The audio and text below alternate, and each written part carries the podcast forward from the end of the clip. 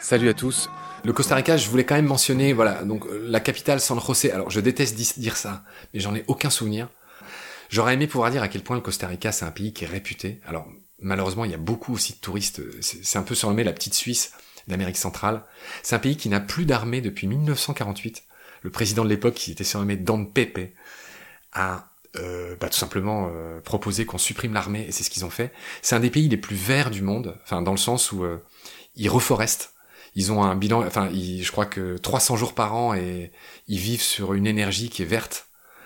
C'est un des pays les plus vertueux en la matière. C'est pas pour rien que Cyril Dion, un de mes invités dans, dans Baleine sous Gravillon, a interviewé l'actuel président du Costa Rica qui s'appelle Carlo Alvarado, si je dis pas de bêtises. Et il est intervenu, c'est un des rares présidents, un des rares politiques qui est interviewé dans le film de Cyril Dion Animal.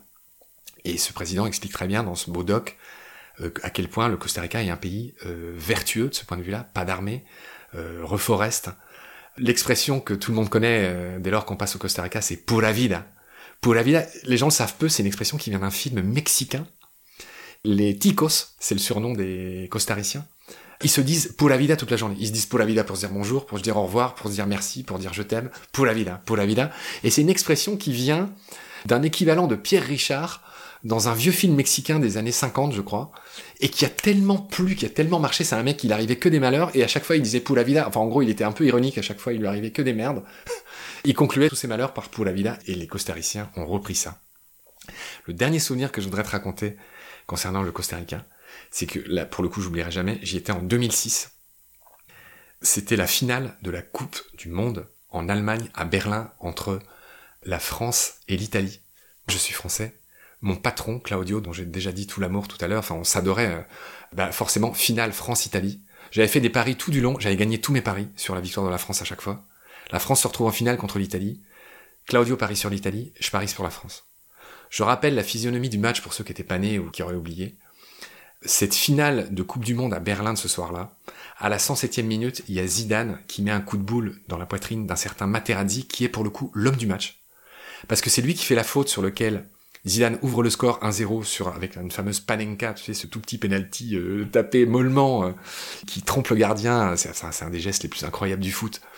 1-0, but de Zidane sur une faute de Materazzi sur Malouda, je crois. Le même Materazzi égalise de la tête, genre je crois que c'est à la 19e, 1-1. Le match euh, prolongation bim bam boum, égalité parfaite 1-1. 107e minute, coup de boule de Zidane séisme dans le monde du foot. Moi, je suis devant mon écran avec mon patron au Costa Rica. On avait tous les deux parié. L'enjeu du pari, c'était une bouteille de Flor de Caña. Pour Claudio, c'était le meilleur rhum du monde. C'est aussi un des plus chers. 12 ans d'âge. Hein. Euh, il y a différentes euh, années. Donc t'imagines, j'avais gagné tous mes paris. En plus, pour les clopinettes, à chaque fois, c'était une bière ou je sais pas quoi. Et donc, tu vois, c'est une tension très amicale. Mais euh, 107 minutes, coup de boule, penalty. Et Materazzi, homme du match, je crois que c'est lui qui met un des deux pénaux qui qualifie l'Italie. 5-3 pour les Italiens, si je dis pas de bêtises, score final. Défaite de la France. Mon cœur saignait, hein. j'étais loin. La France me manquait, tu vois, pendant tout ce temps aussi. Un petit détail que les voyageurs au long cours ont dû connaître aussi. Donc tu vois, la France perd, j'étais j'étais mal et tout, mais euh, bon, euh, voilà. Et Claudio qui vient me taper dans, le dos et voilà. Et, avec euh, avec honneur, avec mais aussi avec amertume, je lui ai payé sa, bouteille de Flor de Cagna. Et euh, ça a été un grand souvenir de mon séjour qui marque, pour le coup, c'est mon seul repère temporel que je n'oublierai jamais dans, tout ce que je raconte. C'est que voilà, à cette époque, euh, bah, j'étais en train de bosser chez Claudio euh, Costa Rica.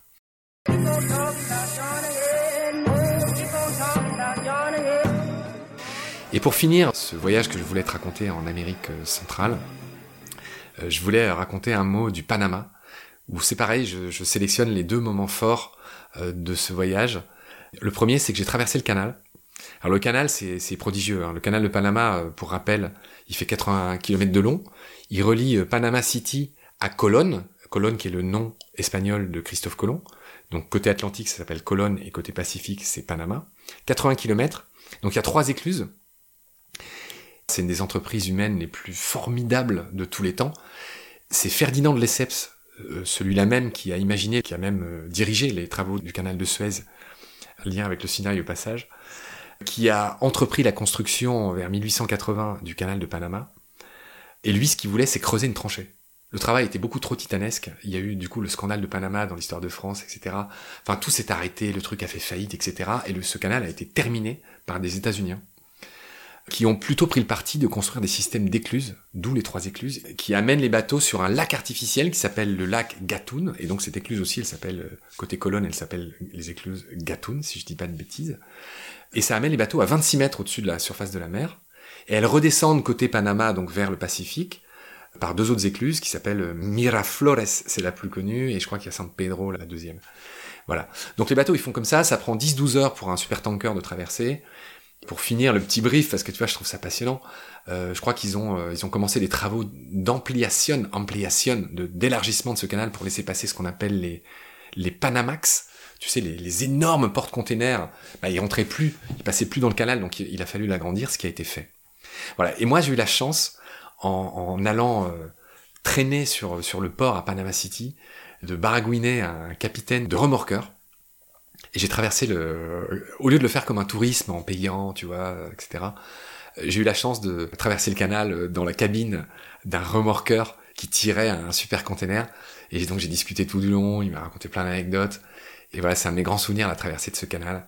Tu vois, en voyageant à, bord d'un remorqueur avec des pros, quoi. Enfin, comme beaucoup de touristes, enfin, tu vois, le touriste, c'est toujours l'autre. Mais c'est vrai qu'on aime faire des choses.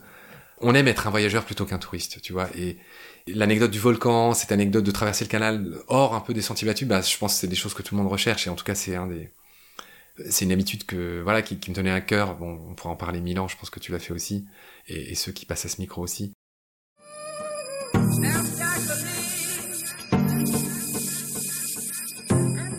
Bref, donc ça c'est mon premier souvenir du Panama.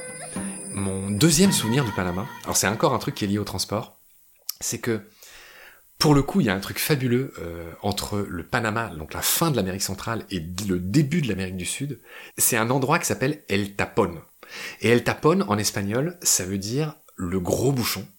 Et en fait, ce gros bouchon, c'est une forêt vierge et marécageuse de 160 km de long sur une genre soixantaine de large, qui n'a jamais été euh, perforée euh, en termes de route. C'est-à-dire que la fameuse Panamericana qui va de l'Alaska à la Terre de Feu, qui va de Prudhoe Bay à Ushuaia, elle est toujours interrompue, je crois, si je dis pas de bêtises, jusqu'à aujourd'hui, dans ce Darien, cette forêt s'appelle le Darien, qui est surnommé El Tapon, le, gros bouchon.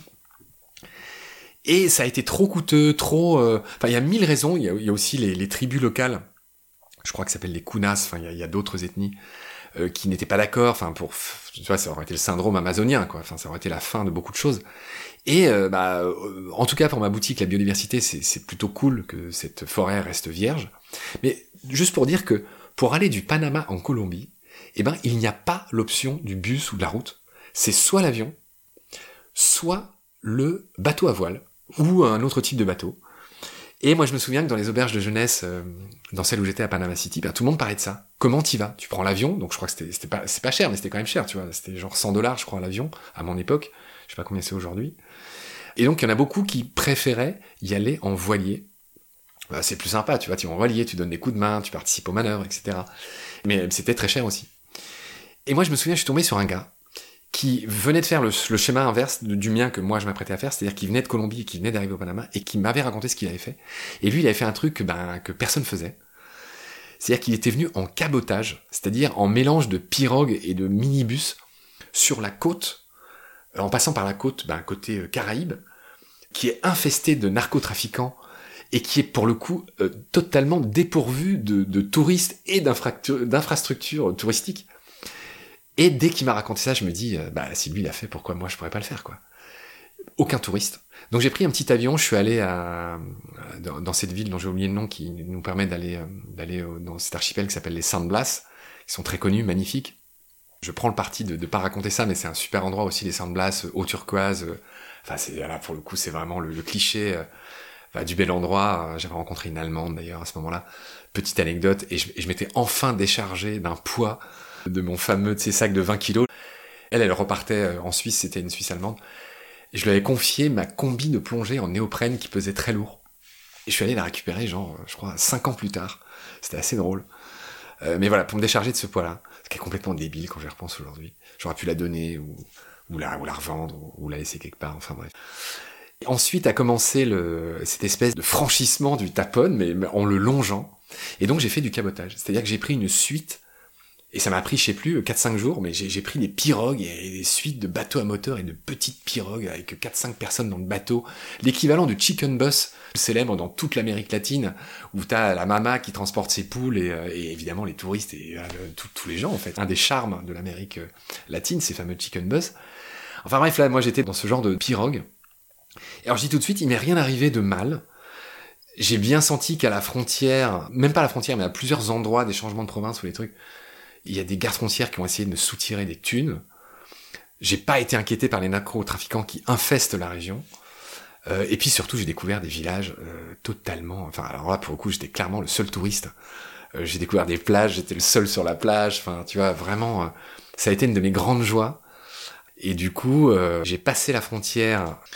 Je me souviens que le bled juste après la frontière s'appelait Sapsuro côté Colombie et bizarrement Miel, le bled au Panama, si je dis pas de bêtises. Et c'est un cap en fait, l'endroit où on passe la frontière entre le Panama et la Colombie. Et ce cap s'appelle le Cabo Tiburon, le cap euh, requin. En fait, j'avais deux amis qui m'attendaient euh, en Colombie, deux amis journalistes qui bossaient beaucoup sur euh, Ingrid Betancourt à l'époque, qui était prisonnière des FARC. Enfin, ça a été une affaire de longue haleine, un peu ancienne. Enfin voilà, c'était les correspondants de pas mal de journaux et de radios qui m'ont accueilli à Bogota. Et voilà, c'est la fin du périple que j'avais entrepris de vous raconter. Et voilà, mes amis m'avaient dit, tu fais ce que tu veux pour arriver bah, à Sapsuro, là. tu prends un bateau une lancha, je sais plus la, la, ville d'à côté, et tu viens à Turbo, en Colombie, dans cette espèce de grande baie, là, il y a, y a un bled qui s'appelle Turbo. Et mes copains m'ont dit, tu sors de la lancha, tu vas dans une compagnie de bus, tu achètes un billet, tu prends le premier bus sans te retourner. Parce que, en effet, cette région, pour le coup, sans aucune exagération, c'est vraiment, alors je sais pas ce qu'il en est aujourd'hui, mais à l'époque, c'était vraiment une région qui était aux mains des narcotrafiquants. Donc un type avec deux sacs, euh, un peu blanc, un peu trop blanco, euh, donc j'ai respecté scrupuleusement ce qu'ils m'ont dit. J'avais déjà assez tenté le diable en faisant la traversée euh, bah, que personne faisait, là, côté euh, San Blas, enfin côté cabotage. J'ai pris mon bus et j'ai rejoint mes amis. Et je dis fin de l'histoire que j'ai dramatiquement envie de continuer, hein, parce que le voyage a encore duré un an et demi jusqu'au Chili, mais ça fera l'objet d'un autre épisode, j'imagine, comme on dit.